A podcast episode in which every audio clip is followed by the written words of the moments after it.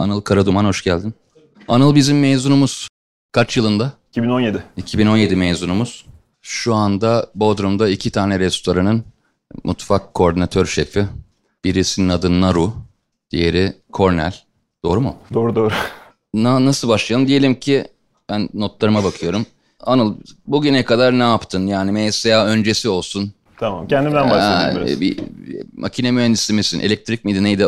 Değil mi? Makine mühendisi. Makine mühendisi. Sonra işte aşçı olmaya karar veriyor falan filan. Oradan sen e, devam edersen doğaçlama gidelim. Ya şöyle, ismim Anıl Karaduman. Ee, 32 yaşındayım. Öncelikle onu söyleyeyim. Sonradan aşçıyım. Ee, MSA biraz bu sonradan aşçı olaylarını sever. Genelde sonradan aşçı çok fazla var. Sonradan aşçı dediğim şu. Normalde kariyerime makine mühendisliği işte okuyarak başladım. Orta Doğu Teknik Üniversitesi'nde bir e, makine mühendisliği okuduğum bir dönem var. Ama daha öncesinde zaten böyle aşçılıkla alakalı kafamda belli başlı şeyler vardı. Aşçı olmak Yarıda mı bıraktın? Yok. Komple Bitirdin. 7 sene sürdü. Süper. 7 sene kadar. Çok da detayına girmek istemiyorum. 7 senelik bir süreçti yani benim için. Fakat daha böyle 13-14 yaşında işte bu aşçılıkla alakalı işte şöyle bir info koyayım araya. İşte Bursalıyım. Dedem Çelik Palas diye bir otel vardı. Bilmiyorum Bursa'dan geçenleriniz illaki olmuştur. Çelik Palas'ın baş aşçısıydı dedem. Ailenin içinde bir mutfak kültürü her zaman vardı. Yani bu normal klasik çoğu insanın evinde olan bu işte bayram sofraları klişesinin dışında bir miktar daha yemek odaklı. İşte böyle dedem ava gider avlanır işte balığa çıkılır falan onlar pişirilir. Böyle bir hep yani normalde marketin de dışındaki ürünlerle böyle haşır neşir olunan değişik bir aile yaşantısı geçirdim diyebilirim. Bunların hepsinin etkisi oldu tabii ki. E, aşçılığı nasıl seçtim onu söyleyeyim size. E, bu buraya gelen işte burada bulunan insanların belki bir kısmının yaşadığı bir süreç olabilir. E, fakat en azından işte bundan 7 sene önce çok uzak bir geçmiş değil aslında çok yakın yani bir meslek için konuşursanız. O zaman bile işte aşçılık şeydi biraz.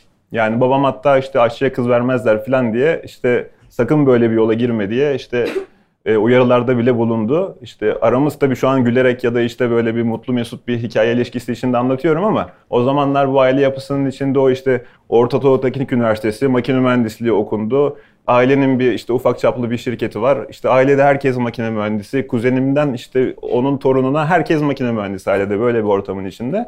Ee, bu makine mühendisliği sürecinin sonunda yani daha üniversitenin başında ben bunu ailemle paylaştığım zaman işte ya devam et falan işte yaparız bir şeyler gibi işte bir geçiştirme sürecinde ben ailemden tamamen koptum.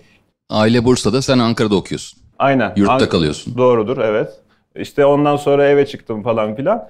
Fakat okula gitmemeye başladım. Yani birinci senenin işte ortalarında yani sadece attendance gerektiren derslere gidip diğer derslerin dışında işte Selimiye'de işte Marmaris Selimiye'den bahsediyorum Datça tarafında bir aile dostumuz vardı. O aile dostumun yanına işte tersanede çalışmaya gittim, işte komilik yaptım, sandalye taşıdım. Bahsettiğim işte zamanlar böyle 17-18 yaşlarında, 17 sene 17 yaşında başlamıştım üniversiteye. Ee, şeyle kayıt olmaya babamla gittiğimi hatırlıyorum yani.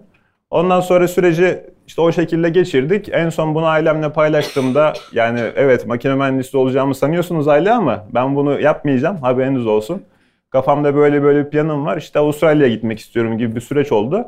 O Avustralya sürecinde de işte malum işte böyle 30 bin eurolar, 40 bin eurolar ciddi paralar gerekiyor. İşte Cordon Bleu'dan bahsediyorum. O süreçte de MSA ile tanıştım. MSA işte radarıma girdi, araştırıyorum ediyorum filan. O kadar böyle yani tabii ki hala çok hani bizim için çok önemli bir süreç ama o zaman tabii o küçüklüğün o hayal işte hayatın biraz daha küçük gözükmesinin sebebiyle şey yapıyordum böyle işte atıyorum Mutfak Sanatları Akademisi'ne şey vardı bir e, eski internet sitesinde işte bir motivasyon letter'ı yolluyordunuz falan filan öyle bir muhabbet vardı. İşte oraya ne yazsam ne etsem işte kabul ederler mi beni filan işin içeriği konusunda hani e, acaba girmek işte zor mu değil mi filan gibi sürekli kendimi böyle meşgul ettiğim bir süreçti. Ondan sonra e, MSA'ya başvurdum. E, işte geldik, görüştük, başladık. MSA sürecinin başlamasıyla beraber hafta sonları, e, hafta sonu kurunda Mutfak Sanatları Akademisi'nin uzun döneminde okurken e, hafta işleri de Bursa'da çalışmaya devam ettim. Burada işte bir kuzenim vardı. Sancaktepe'de oturuyordu. Sancaktepe'den tam hatırlamıyorum 500 TL miydi? O, civa- o şekilde bir otobüsle 3-3,5 saat böyle işte karanlıkta otobüse kendimi göstermeye çalışırken buraya geliyorum falan. Tabii bunlar mutlu edici şeyler şu an anlatırken. O şekilde bir süreçle Mutfak Sanatları Akademisi'nin içine girdik. Hafta içi nerede çalışıyordun? Yani bu mesleği mi yapıyordun yoksa başka iş mi Yok, yapıyordun? Bursa'da işte bir aile dostumuz vardı. Onun yanında çalışıyordum bir miktar işte para desteği olsun falan diye. Şeyleri çok fazla detaylı anlatmadım. Selimiye'ye tekrar gireyim. O işte orada Kaptan Otel diye bir köyün yarısının aşağı yukarı onların olduğu, bizim daha işte babamların, amcamların zamanında daha yolu yokken e, bir işte mavi tur esnasında karşılaştıkları bir bölge. E, deniz ürünleriyle işte balıkla, kabuklularla filan şu anki bütün ilişkimin çok iyi olmasının sebebinin yani hepsi Selimiye'ye borçluyum öyle söyleyeyim. Yani avladım, daldım, işte e, temizledim. İşte bu bahsettiğim 17-18 yaşın öncesinde de bir 7-8 senelik Selimiye geçmişi var. E, geceleri kaçak işte balık vurup sahaya güvenliğe yakalanmadığımız bile her şeyi yaşadık yani. Onun çok büyük etkisi var bende. E, hatta mesleğe gerçek anlamda ben bu işi gerçekten yapmak istediğim dediğim bir akşam e, şey Aydın Doğan'la Ertuğrul Özkök bir akşam yemeğe gelmişti. Ben orada da 13-14 yaşında böyle masaları sandalyeleri falan taşırken işte bir orfoz yaptılar onlara falan. Ertesi gün bir, bir hafta içinde falan Ertuğrul Bey bir yazı yazdı. İşte Selimiye ile alakalı. Selimiye patladı falan ama yeme, yani yazısının asıl konusu yemek ve yemeğin işte o coğrafyada ne kadar belirleyici olduğu. Ee, yani bir köyün yani köy diyoruz tabii ki ama bir işte Marmaris bölgesinin turizmini o yemekle beraber nasıl işte iki kat, üç kat, dört kat artmasının öne yok olunduğu yazılardan bir tanesiydi. O o zamanlar daha bunu tabii çok fazla farkında olmayan insanlar e, genel halktan bahsediyorum. Ya bu benim için bir şey oldu. E, galiba bu işi yapabilirim işte istediğim iş sanıyorum diye. Ondan sonra e, kafamda ciddileşti ve diğer anlattığım süreçle Mutfak Sanatları Akademisi'ne başlamış bulundum. Sonra? E, Mutfak Sanatları Akademisi'ne başladık. E, L3 mü okumuştun? Aynen, uzun dönem. Şöyle, e, Mutfak Sanatları Akademisi'ne başladık. Başladıktan sonra şey var, e, ilk girerken bilmiyorum yaşadınız mı? En azından ben yaşadım. Tam olarak ne işte beklediğinizi kestiremiyorsunuz. Burada oturduğumu hatırlıyorum ilk başlarken. İşte bir şeyler anlatılıyor. İşte Cem Şef çıktı geldi şey dedi. İşte burada dedi salonda işte 120 kişi var dedi. Bundan 3 sene sonra dedi 98 kişi bu işi yapmayacak dedi. İşte bu şekilde lafa girdi ve gerçekten çok doğru. O zaman tabii içinizden yani işte komiklik olsun filan diye çok olayın e, farkında olmadan ya ne alakası var filan gibi geçirenleriniz de olmuş olabilir. Bilmiyorum size söyledi mi. En azından bizde geçiren arkadaşlar olmuştu. Ama mesleğin içine girdikten sonra bunu çok daha iyi fark ediyorsunuz. Neyse ondan sonra işte o 8 aylık süreç bitti. Arkasından e, Emirgan'da işte sizin SSM diye bildiğiniz e, Mutfak Sanatları Akademisi'nin işte çok ciddi bir operasyonla yani adeta İstanbul'a ders verdiği işte benim zamanımda biraz daha farklı yapısı vardı. Şimdi biraz daha evrildi. Çok daha profesyonel, çok daha böyle önder bir durumda o zamanlar gibi. Ee, orada e, bir işte ARGE süreci vardı. Daha restoran açılmamıştı, yeni açılıyordu. İşte e, oraya insanlar aranıyordu. Burada işte e, nasıl işte stajlarını orada yapabilirler mi? İşte buradan kimleri çekebiliriz diye görüşmeler vardı. İsimler yazdırılıyordu staj için filan. O esnada da benim ilk stajım e, şeydeydi. E, Suğla, kanyonun tepesinde Suğla diye bir restoranın tepesinde böyle soğuk odasının yerin 7 kat altında olduğu böyle anlamsız otoparkların içinde filan benim o ya hakikaten doğru bir, bir iş mi yapıyorum diye sorguladığım bir dönem. Bir yandan işte buradaki eğitimle kendime kattığım çok şey var. Yani iki tane çok önemli şey var. Bir tanesi zaman kullanımını öğrendim burada. Diğeri de çok önemli insanlarla tanıştım. Yani sizin için de en önemli olan şey bu. Yani işin içeriğinde işte soğanı çok güzel kestim, onu böyle yaptım, tabaklama falan filan. Bunlar mesleğin çok küçük bir tarafı. En azından şu an o şekilde olduğunu anlıyorum. Ee, o şekilde devam ettik ve e, Cem Şef işte e, Cem Şef işte Mehmet Şef işte bu isimlerle tanıştım. Biraz daha işte samimi olmaya başladık yol ortasında. Sonra SSM'nin içinde o ARGE sürecinde orada bir staj başlangıcı yaptım. Ee, takribi bir hafta sonra filan yani böyle gerçekten çok yoğun. Bir, bir buçuk hafta civarında filan. İşte Cem Şef geldi. Dedi işte e, işte SSM'de çok büyük bir operasyonumuz var. Bunun için e, kendimize beraber işte bize yardım edecek doğru insanlar seçmeye çalışıyoruz. E, çalışmak ister misin bizimle dedi. Asistan şef olmak ister misin dedi. Ondan sonra ben de şef dedim ya ben daha stajım yapmadım nasıl yapacağız filan. O konulara çok girmiyorum. Ondan sonra ee, Hallederiz dedik. Aynen. Aynen öyle oldu. Arkasından asistan şef olarak SSM'de çalışmaya başladım. Asistan şefliği süreci şöyle başladı. Ee, mutfakta Mehmet Şef'in önderliğinde e, işte sürekli yani atıyorum işte 40 litrelik bir stok pot oraya konuluyor. Arkasından bunun işte yerini beğenmedik oluyor. Onu oradan oraya çekiyoruz, bunu buradan çekiyoruz. Böyle çok karışık, kaotik bir düzen ve o dönem o işin içinde olan herkesin de yani gerçek anlamda zaten İstanbul içinde de yani Bodrum içinde de Ankara içinde de görebileceğiniz en büyük mutfaklardan bir tanesi. Yani profesyonellik işte makine kullanımı, mutfağın dizaynı falan filan. Ee, yani o yüzden çok önemli bir nokta. Ee, o sürecin içinde işte çalışmaya başladık. Ee, mutfak operasyonu bir şekilde devam ediyordu. Cem Şef'in bana şöyle bir şartı vardı. İşte o zaman e, hala tam olarak devam ediyor mu emin olmamakla beraber servis operasyonunu e, şeyin MSA'nın yetiştirdiği, insanların kurguladığı, e, içerideki stajyerlerin servis rotasyonunda bulunduğu, işte garsonluk yaptığı, komilik yaptığı bir süreç e, hayal ediyor ediyordu Mutfak Sanatları Akademisi. E, bu noktada yani zamanımın ilk baştaki bir 6 ayını sürekli serviste garsonluk yaparak insanların işte nasıl hizmet edileceğini, nasıl servis edileceğini, e, onlara e, işte ne derseniz nasıl bir tepki alırsınız bunları deneyimleyerek geçirdim. Araya şey, gideyim ben. Tabii. Bu arada ben de yani restoran kuruyoruz. Mut, mutfağımızı Mehmet Şef'e emanet ettik. Mehmet Şef'le ben 17 yıldır çalışıyorum. Ee, ona emanet ettik. Orada bir şeyim yok benim, endişem yok. Ee, MSA yönetiminde de hep böyle bir şey var. Şimdi Sabancı ailesi gelmiş. E, dükkanlarını emanet etmiş. MSA markası giriyor. E, böyle bir acaba hani iyi olacak mı? Becerecek miyiz? İyi bir şey olacak mı? Başarabilecek miyiz? E, mutfakta ben kafam çok rahat. Ama salona hakimiyetim yok. Yani daha önce öyle bir deneyimim yok. Ee, işte Anıl gibi birkaç arkadaş daha var Batur Alp. Ben ilk dört ay sıfır izin. Her hafta sonu oradayım. Masalara giriyorum. Garsonluk yapıyorum. Ee, bir araya girebilir miyim burada? Tuvalet temizliyorum. Bir tane bir adam hiç unutmuyorum. Belki e, hatırlarsın veya orada mıydım bilmiyorum. Bana çocuğu gibi bağırıyor restoran. Hatırlıyor musun? Hatırlamaz olur muyum? Yani... Şunu da hatırlıyorum. Bir de şey söylüyordunuz bana. Ya işte gidiyoruz masalar toplanacak filan tabaklar çanaklar ne olacak en ufak bir fikrimiz yok. Hiç kimsenin bir fikri yok. Öğrenmeye çalışıyoruz süreç içinde. Cem Şef bir şeyler söylüyor filan. Ee, şey çok net şunu hatırlıyorum beraber tabak topluyoruz masadan. Cem Şef tepsi tutuyor. İşte masalıyı falan topladık ondan sonra olay bitti. Cem Şef döndü bana dedi ki ya dedi tamam her şey tamam da dedi. Bana tepsi taşıtmayın dedi. Göbeğim insanlara değiyor dedi.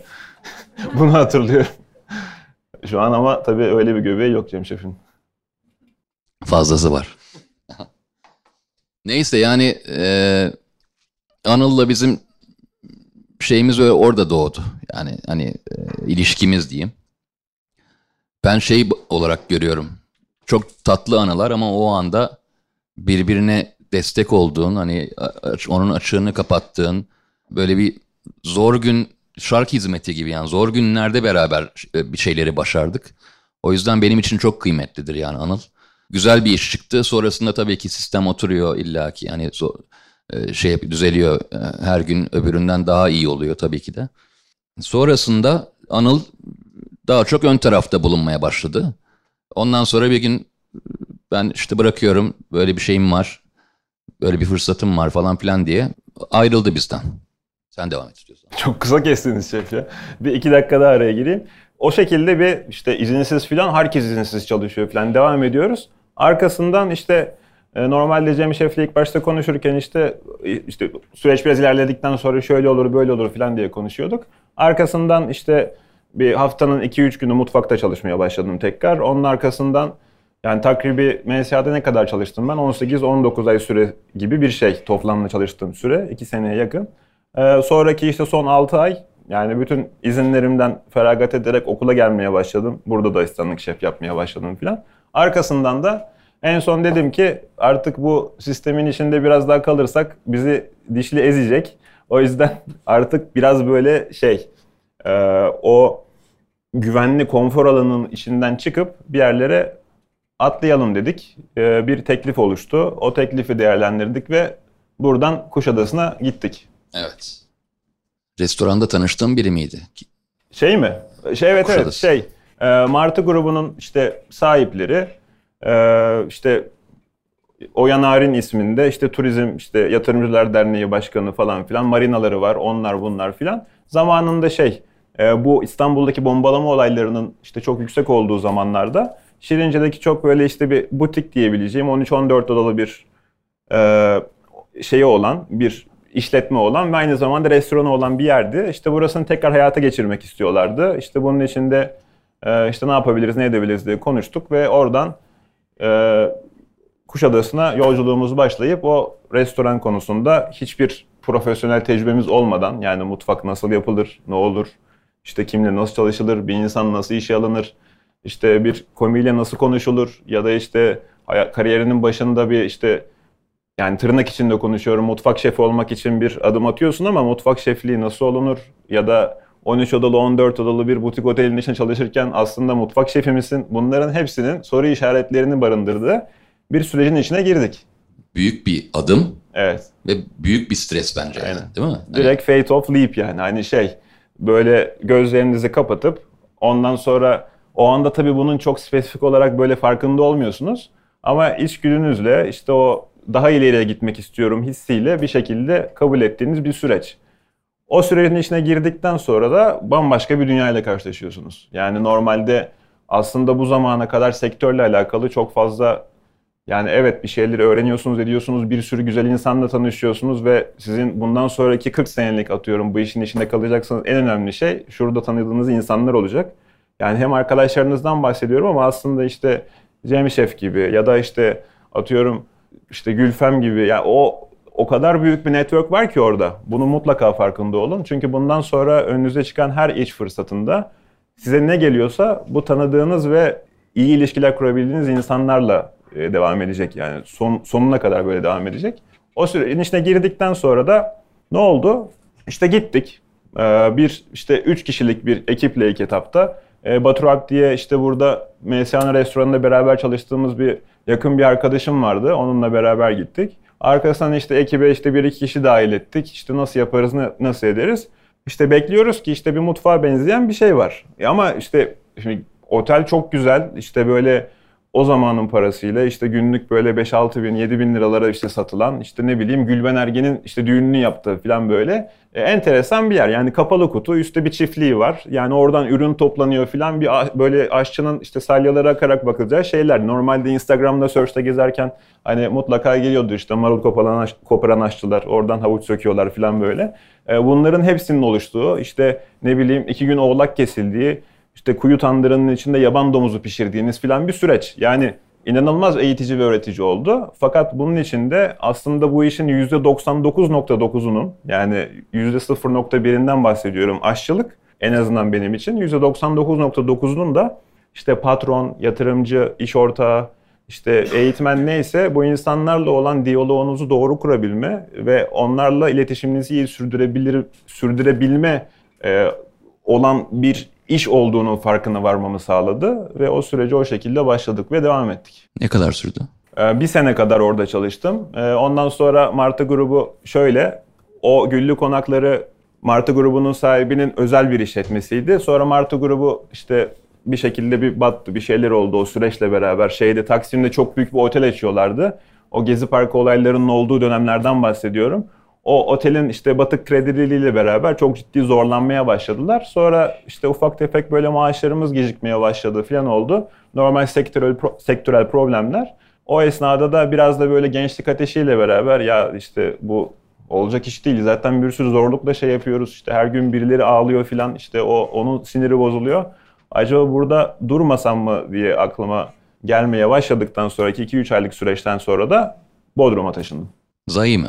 Aynen. Okey. Zayi nasıl bir yer? Zayi şöyle bir yer.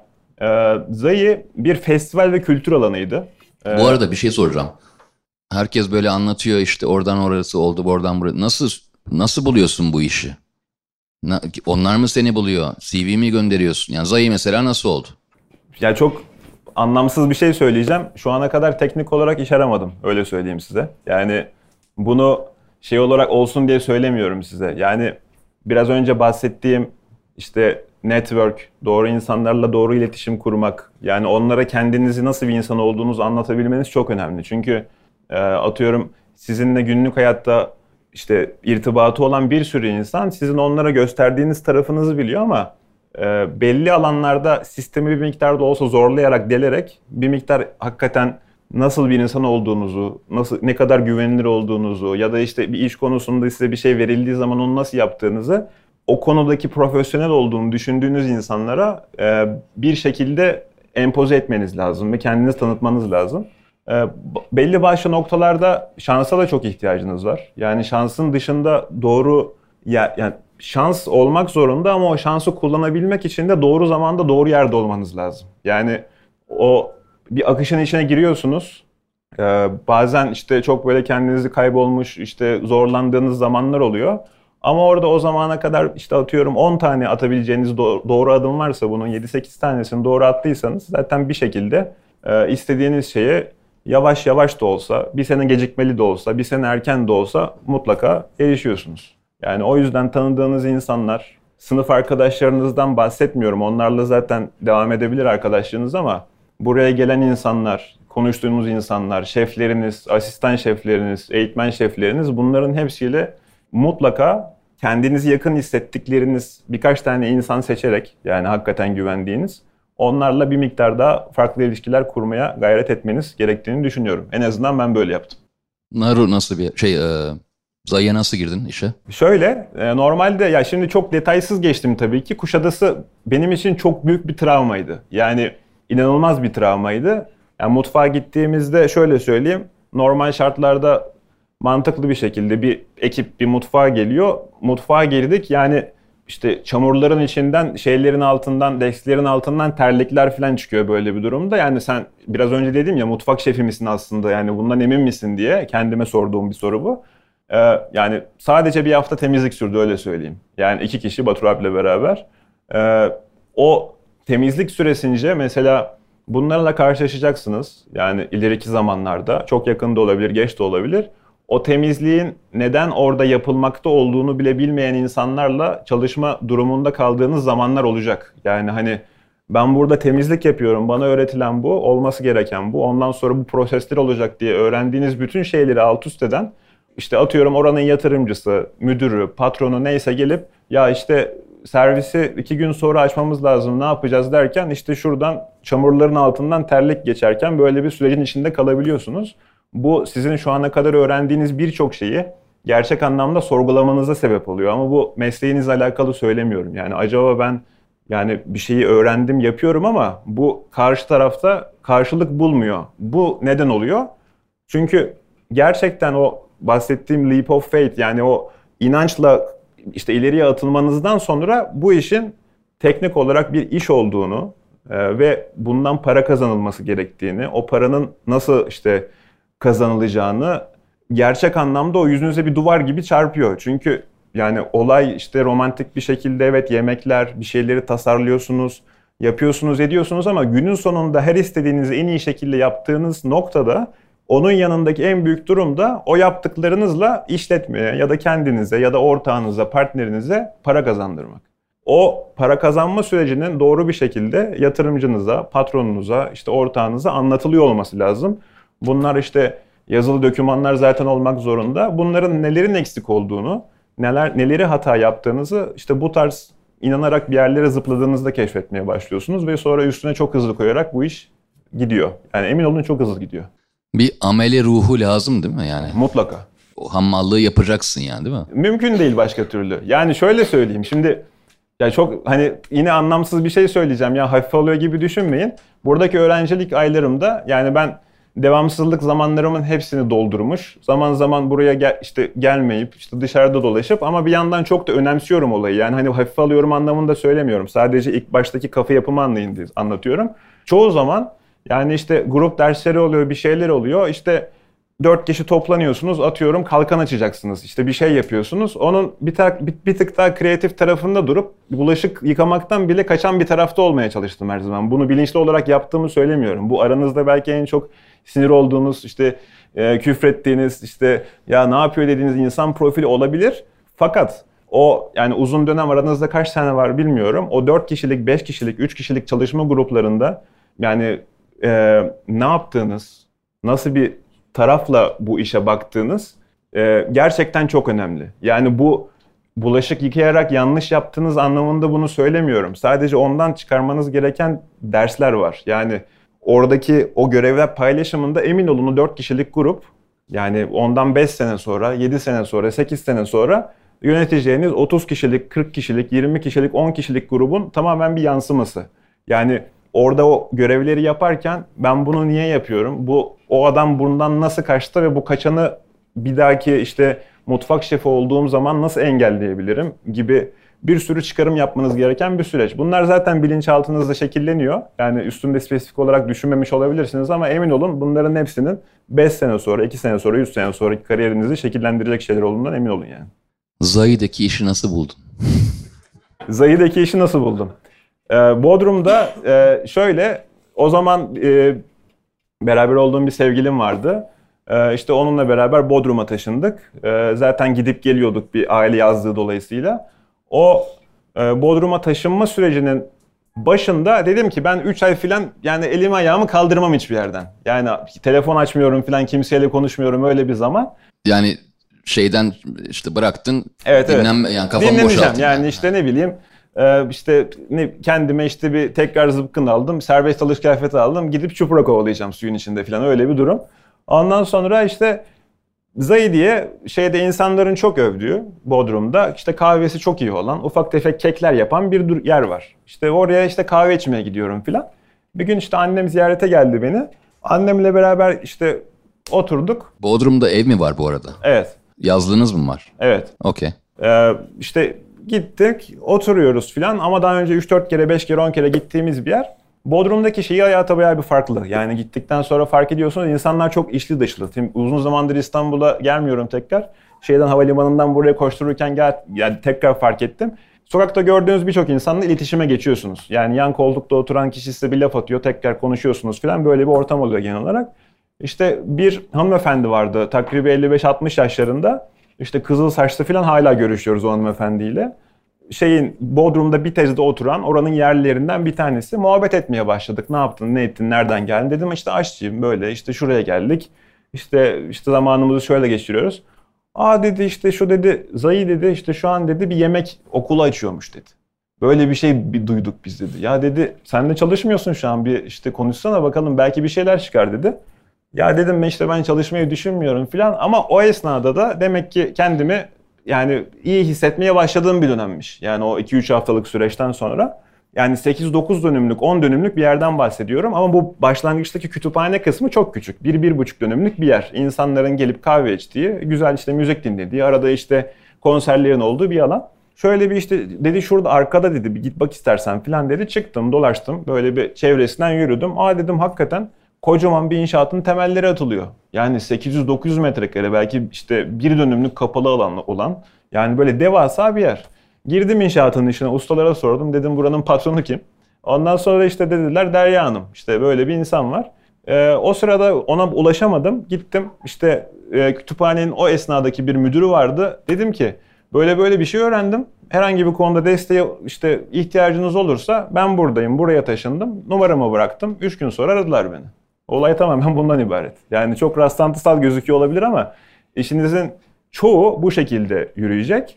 Ya da belli başlı noktalarda evde oturarak bir yerlere CV atmayı tercih edeceksiniz. Kafanızda çok fazla büyütmenize gerek yok. Çok iyi yerlerde çalıştığım için söylemiyorum bunu. Kafanızda sizin için en yüksek yer olan Türk Fatih Tutak atıyorum. Yani onun örneğini vereyim size. Ee, yani ısrarla kapısına gittikten sonra giremeyeceğiniz, çalışamayacağınız hiçbir yer yok. Yani sektör zaten herkese aç. Yani işte o olmaz bu olmaz filan diye kimse kimseyi korkutmasın. İstedikten sonra her şeyi e, yapıp oraya girebiliyorsunuz emin olun. Ondan sonra işte beni aradılar. İşte e, hayallerinden bahsettiler bana böyle ne yapabiliriz filan diye. Dedim işte E, yani çok büyük bir yer yapıyorsunuz. Bu işte 3 tane salata işte 5-6 tane işte tohumlu bilmem ne, 2 tane kek, börek, çörek de olacak bir iş değil. Yani en azından ben böyle hayal ediyorum. E dedim eğer hani böyle bir yola işte çıkmak isterseniz ben de gencim. Hani sizden çok ciddi bir ekonomik getiri beklentim de yok. Zaten burada evim var. E dedim işte bu konuda bir desteğiniz olursa böyle böyle bir iş yapalım. Burayı ayaklandıralım. Ondan sonra serüven başladı. Zayı benim için çok büyük bir tecrübe oldu. Yani böyle 10 dönümlük içinde e, 4 tane mutfağı olan, bir bakery üretim adresi olan işte bunların hiçbir tanesi yoktu. Bunların hepsini sıfırdan projelerinde bulunarak tek tek belki işte e, konser ve sanat galerisi binalarının statik hesaplarını yaptığım dönemler bile oldu. Yani inşaatın başında beklediğim dönemlerden bahsediyorum bunu. Yani bu mutfak şefi oğlum mutfak şefi mi oldum ben sorusuna geliyoruz tekrar. Yani çalıştığınız hiçbir yerde e, çok yani kurumsal işte atıyorum Four Seasons'ta falan çalışmıyorsanız ya da Swiss Otel'de falan o tarz yerlerden bahsediyorum. Bunların dışındaki kurumsal olmayan bütün patron odaklı işletmelerin hepsinde sizden normalde mutfak şefliği tanımınız, yani kafanızda oluşan o tanımdan çok daha fazla iş beklentisi var ve oluyor. O iş beklentilerini gerçekleştiğiniz noktada e, biraz daha ileriye gidebiliyorsunuz. Fakat bunları gerçekleştirirken kendinizden yememeye çok özen göstermeniz lazım. Çünkü o süreçlerin sonunda farkına varıyorsunuz ki çok fazla şey gitmiş sizden ve bazen kendinizi kapatmanız gereken durumlar olabiliyor. O aklınızda olmalı yani şey de bazı durumlarda da bunu ben bilmiyorum abi. Benim yani öyle bir lüksün yok. Yani bir şey istiyor. Tabii ki. Mutfak çiz bana diyor. Ne marka fırın alacağım diyor. Gazlı evet. mı olsun, elektrikli mi olsun diyor. Böyle, öyle bir şeyin yok, şansın yok. Ben bilmiyorum abi. Deme şansın yok. Çok şükür ki e, birini arayıp sorabiliyorsun. Google diyorsun, biraz araştırma yapıyorsun. Evet. Hep bir şekilde bu verdiğim tabii mutfakla alakalı bir örnek ama yani şöyle sorular da gelebilir ya. Mutfaktaki ışığın şeyi ne renk olsun? Bana böyle, böyle bir soru gelmişti bir kere. Ne renk yani? E, hastane ışığı... Onun Kaç bir... Kelvin olmalı? Ha, 2800 işte, mü? 3200 mü? 1600 ha. mü? Bunların hepsi çok önemli. Kaç Ve... Kelvin olmalı diye bir soru geldi. Ne diyorsun abi sen dedim ya. ne, ne saçmalıyorsun yani? Ama çok önemli. Çok önemli. Ee, bembeyaz olduğu zaman bambaşka oluyor. Hem beynin hem gözün hem psikolojin. Böyle bir şey olduğunda bambaşka oluyor. Ama bir yandan da hijyeni de sağlamak için o doğru ayar lazım yani o Kelvin miktarı. Bir şeydi ama şimdi unuttum yani şey 200 müydü 260 mıydı? Bilmem. Bilmiyorum işte neyse. Ya ve işte yani bu konularda ya garip gelebilir bunlar size ama Türkiye'de dünya devlerini iş yapan bütün mutfakçıları katarak çalışıyorum. Yani şu ana kadar en iyi 3-4 tane mutfak firması diyebileceğiniz yani projelendirme aşamasında çok iyi işler yapan, çok büyük işler yapan yerlerden bahsediyorum. İşinizi başkasına bıraktığınız zaman bunun doğru bir şekilde gerçekleşme gibi bir ihtimal yok. Bunların hepsini bilmek zorundasınız.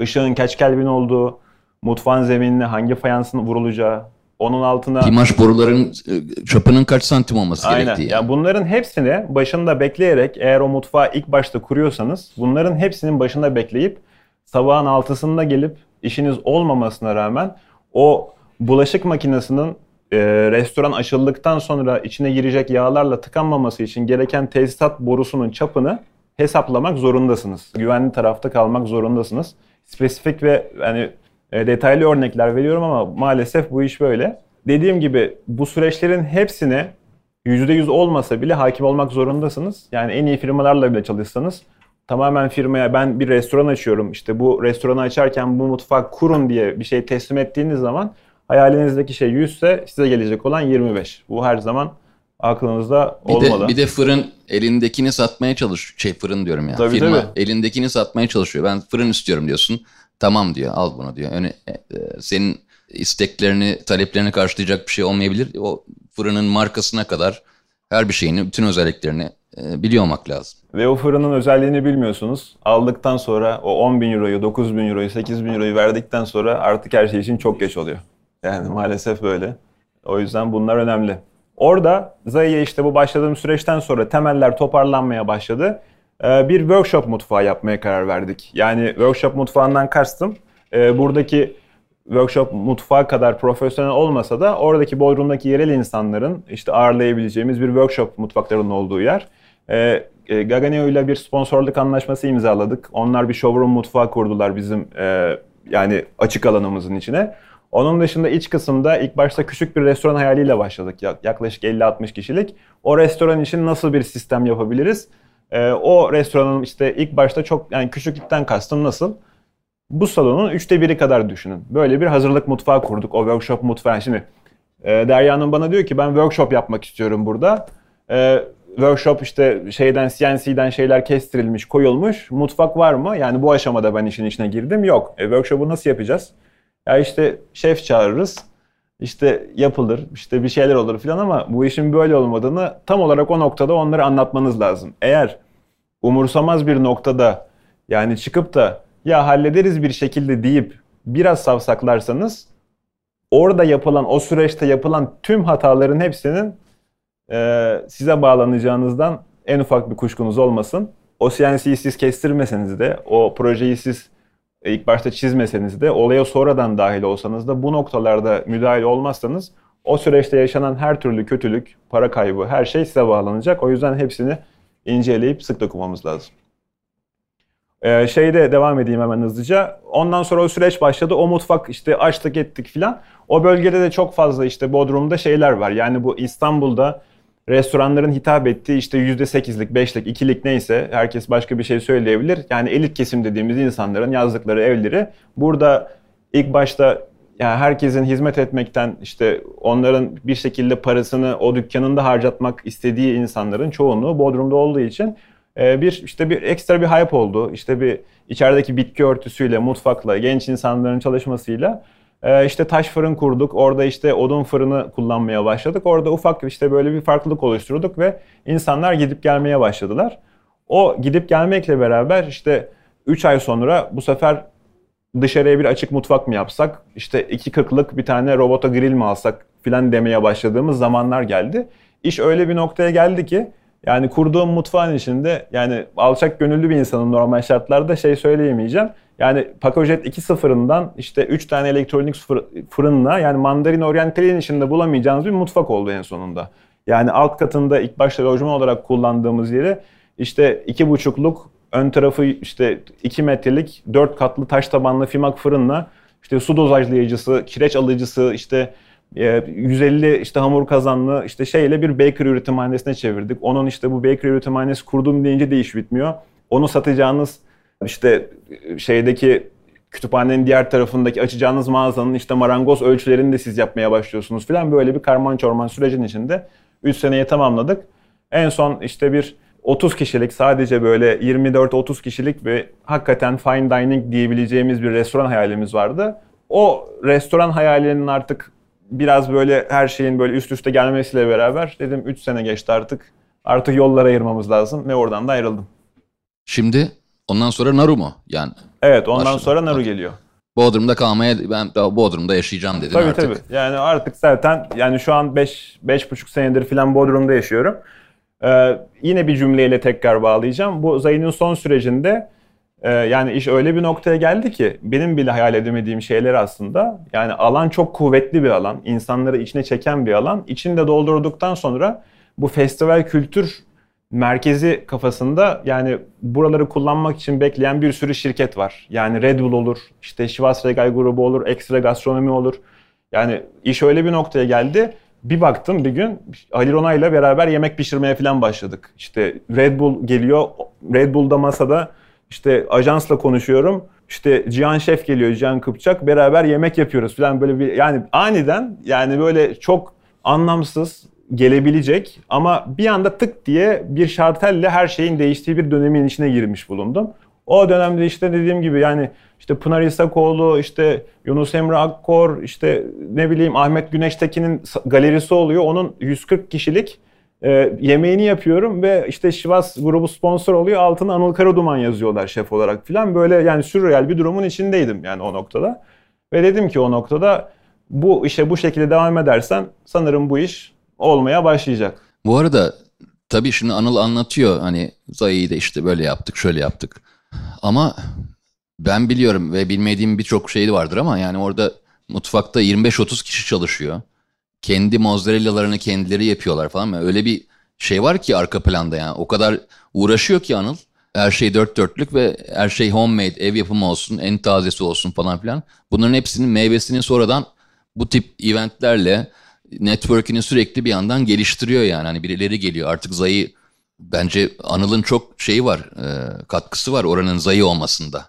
Yani eskiden bir kütüphaneydi ve e, yarı müzeydi. Çay, kahve, kek, börek satan bir yerdi. Anıl'la beraber bu bambaşka bir yer, yani re- rezervasyonla gidilen bir restoran haline döndü.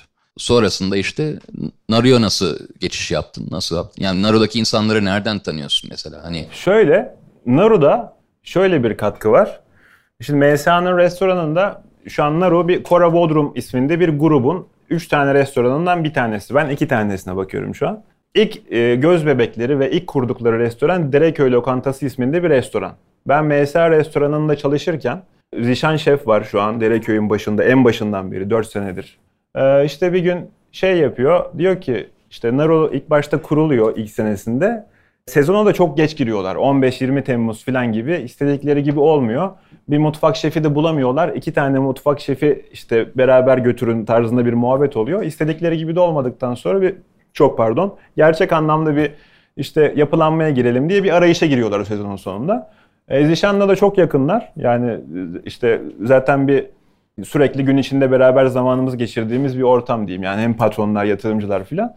E, işte Zişan diyor ki işte şey Anıl şef var. Benim işte şey beraber çalışıyorduk şeyde Melisa'nın restoranında. İşte bir konuşmak ister misiniz diyorlar. Beni arıyorlar ve bu şekilde görüşelim diyorum. Bir anda demolar başlıyor ve ondan sonra yeni bir serüvenin içine giriyoruz. Tamamen yani yine network, yine evet. işte restoran bilmem ne hep böyle evet. e, network sayesinde işte şey oluyor. Fırsat fırsat çıkıyor diyelim. Peki şimdi iki tane işletme var. Biri Naru, öbürü Cornell. Burada ne yapıyorsun? Nasıl bir e, böyle bir kusursuz bir günün nasıl geçiyor?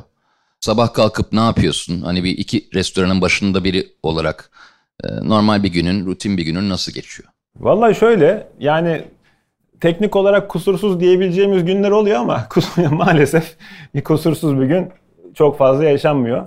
Şu an yani Naru'yu kapattık geçtiğimiz pazar itibariyle. Naru tabii çok daha şey bizim bir şeyleri çok özenli yapmaya çalışıp yani başka bir arenada oynamaya çalıştığımız bir yer. Ee, orada işte takribi 22-23 tane mutfak çalışanımız var. Ee, 3 tane işte stewardımız var. Toplamda 60 kişinin çalıştığı e, dev bir restoran. Yani 150-140 kapasiteli. E, sabah operasyonunda bir plajın olduğu. E, işte 250 tane şu an işte 3 milyon 4 milyon dolara satılan evlerin içinde bulunan işte bir farklı bir yer. Yani Bodrum için güzel bir nokta. E, plaj işte operasyonu var, akşam operasyonu var. Cornell'de bizim bu senenin başında yeni kurguladığımız e, farklı bir konsept olarak Cafe Bistro düzeninde bir tez meydanını açtığımız bir yer. Orada da insanların gelip laptoplarıyla takılabildiği, kendilerini rahat hissettikleri, fiyat performans yemekler yedikleri, işte iyi bir şinisel yedikleri, iyi bir işte burger yedikleri, e, gerçekten odun ateşinde pişmiş düzgün bir pizza yedikleri gerçek bir bistro. Yani hani bu size bistro havası veren daha işte kurumsal işletmeler var. Bunların biraz daha mahalle ölçeğinde alınıp pullanmış yaptığımız bir nokta. E, bu ikisini yani şöyle söyleyeyim. Naru'da zaten işte artık 3. seneye giriyoruz. Önümüzdeki sene 3. sene olacak. E, toplamda Cornell'le beraber yani 35-36 kişinin, 37 kişinin çalıştığı bir mutfak tarafına gidiyorum. Şöyle oluyor. Yani sabah kalkıyorum. Sabah kalktığımda yani bazen yorgunluğuma göre 10'da 11'de kalkıyorum. Ee, şu an tabii istediğim zaman işe gidebilme lüksüne sahibim. İstediğimden kastım yani evde oturmaktan bahsetmiyorum. Yani sadece işten çıkıp bir şeyler halletmeye gidip gelebiliyorum. İşte telefonumda genelde bir 10-15 tane çağrı oluyor. Onları açıyorum ne oldu diye. İşte e, atıyorum Aydın Şef, pizza şefimiz işte beni aramış. E, işte bir tane çalışanımızı işte lojmanda akrep sokmuş. O hastaneye işte götürülmesi gerekiyor. Oraya gidiyorum. İşte birisi soğuk odadan yuvarlanıyor, aşil tendonu kopuyor filan. Yani şey e, korkutmak için söylemiyorum ama insan şeyi arttıktan sonra artık mutfaktan kopmaya başlıyorsunuz. Yani mutfakla çok fazla iletişiminiz kalmıyor. Kalmak kalmamalı da zaten aynı zamanda. Mutfak ekibine seçtiğiniz insanların hepsinin sizden işinizi daha iyi yapıyor olması lazım. Yani hakikaten sizin orada olmadığınız bir zamanda o işletmenin ilerleyebiliyor olması lazım. Aldığınız insanların kısım şeflerinizin sizden daha iyi soğan doğrayıp, daha iyi fritöze bakıp, daha iyi ızgara yapabiliyor olması lazım. İşin en büyük anahtarı bu. Yani siz bir ekip toplantısı yaptığında, yaptığınızda X işte Ahmet kişisini işe aldığınızda onların herkesin içinde işte o Ahmet'in ızgaracılığı sizden daha iyi yaptığını söyleyebiliyor olmanız lazım. Başka türlü bu işin e, yürüme şansı yok. Yani insanlara iş paslayarak, o insanlara kendi o işte kontrol manyaklığı vardır ya o kontrol manyaklığından sıyrılmak en önemli anahtarı işin. O doğru insanları seçerek, doğru iletişimde bulunarak e, o insanlara işleri paslayıp arkanız dönüp başka bir işe bakmanız gerekiyor. Yoksa ilerleyip başka bir iş yapma şansınız maalesef yok. O yüzden doğru insanı seçip doğru şekilde onlara doğru işleri paslamanız gerekiyor. Son belki birkaç soru alırız varsa bir şeyle bağlamak gerekir mi bilmiyorum. Hani Bodrum'da çalışmak isteyen varsa nasıl ulaşacak falan filan. Veya onları neler bekliyor? Bodrum'da çalışmak isteyen varsa onları neler bekliyor? Lojman nasıl? Çalışma saatleri nasıl? Sezon nasıl? 3 aylık mı? 5 aylık mı? Senelik mi falan? Bir Bodrum'daki hani stajlarından sonra gelmek isteyen olursa onları neler bekliyor belki öyle bir. Yani şöyle Bodrum özelinde Bodrum çalışmak için çok iyi bir nokta. Yani şöyle iyi bir nokta. Ee, biraz önce bahsettiğim gibi hakikaten seçme insanlar olduğu için, orada yaşayan insanlar daha yakın olduğu için, tekneler, botlar, işte dünya markaları, uluslararası markalar filan hakikaten bu işini doğru e, doğru değil miyim? Herkesin doğrusu var tabii ki ama yani iyi yapmaya çalıştığınız bir noktada e, doğru insana bir şekilde ulaşıyorsunuz. O yüzden orada eğer bir şehir dışında çalışma gibi bir hayaliniz varsa Bodrum'u hepinize tavsiye ederim. Fakat şehir dışında çalışmak e, sezon içinde 2-3 ay için hani böyle belki biraz daha işte çalışırız, tatil yaparız, işte denize gireriz arkadaşlarımla sonra döneriz olabiliyor. Bu da gayet normal bir şey. Fakat istediğiniz ortamı bulmadığınız zaman sizi çok büyük depresyona sokabilecek bir şey aynı zamanda. Çünkü işletmelerin size sunabileceği lojman şartları yani maalesef bir ev şartı gibi olmuyor. E, buna biz de dahiliz. Yani toplamda işte dediğim gibi 50-60 işte kişinin kaldığı 3 farklı lojmanımız var. Ee, sürekli bunlara işte onu tutuyoruz, bunu yapıyoruz, şunu yapıyoruz ama herkesi memnun etmek de çok mümkün değil. İnsanların evlerinde alıştığı sistemi yani daha önce özellikle çalışmamış, daha tecrübesiz insanları işe aldığınız zaman e, o onların o durumla karşılaştıkları ilk yer siz olduğunuz için bazen iyi sonuçlanmayabiliyor. O nokta aklınızda olsun. Ama yani kendinize biraz daha işte jenerik insanların bildiği yerleri seçerseniz kimsenin sizi üzecek bir durum olmaz. O konuda bir korkunuz olmasın. Yani zaten gidip de hiçbir yerle de işte futbolcu gibi 5 senelik kontrat da yapılmıyor. Bence hakikaten hayalinizde olan ya da size yakın gelen bir yere gidin bakın. En azından bir hafta çalışın. Ondan sonra da ben burayı sevmedim deyip başka bir yere geçebilirsiniz rahatça yani. Teşekkür ederiz. Ben teşekkür ederim.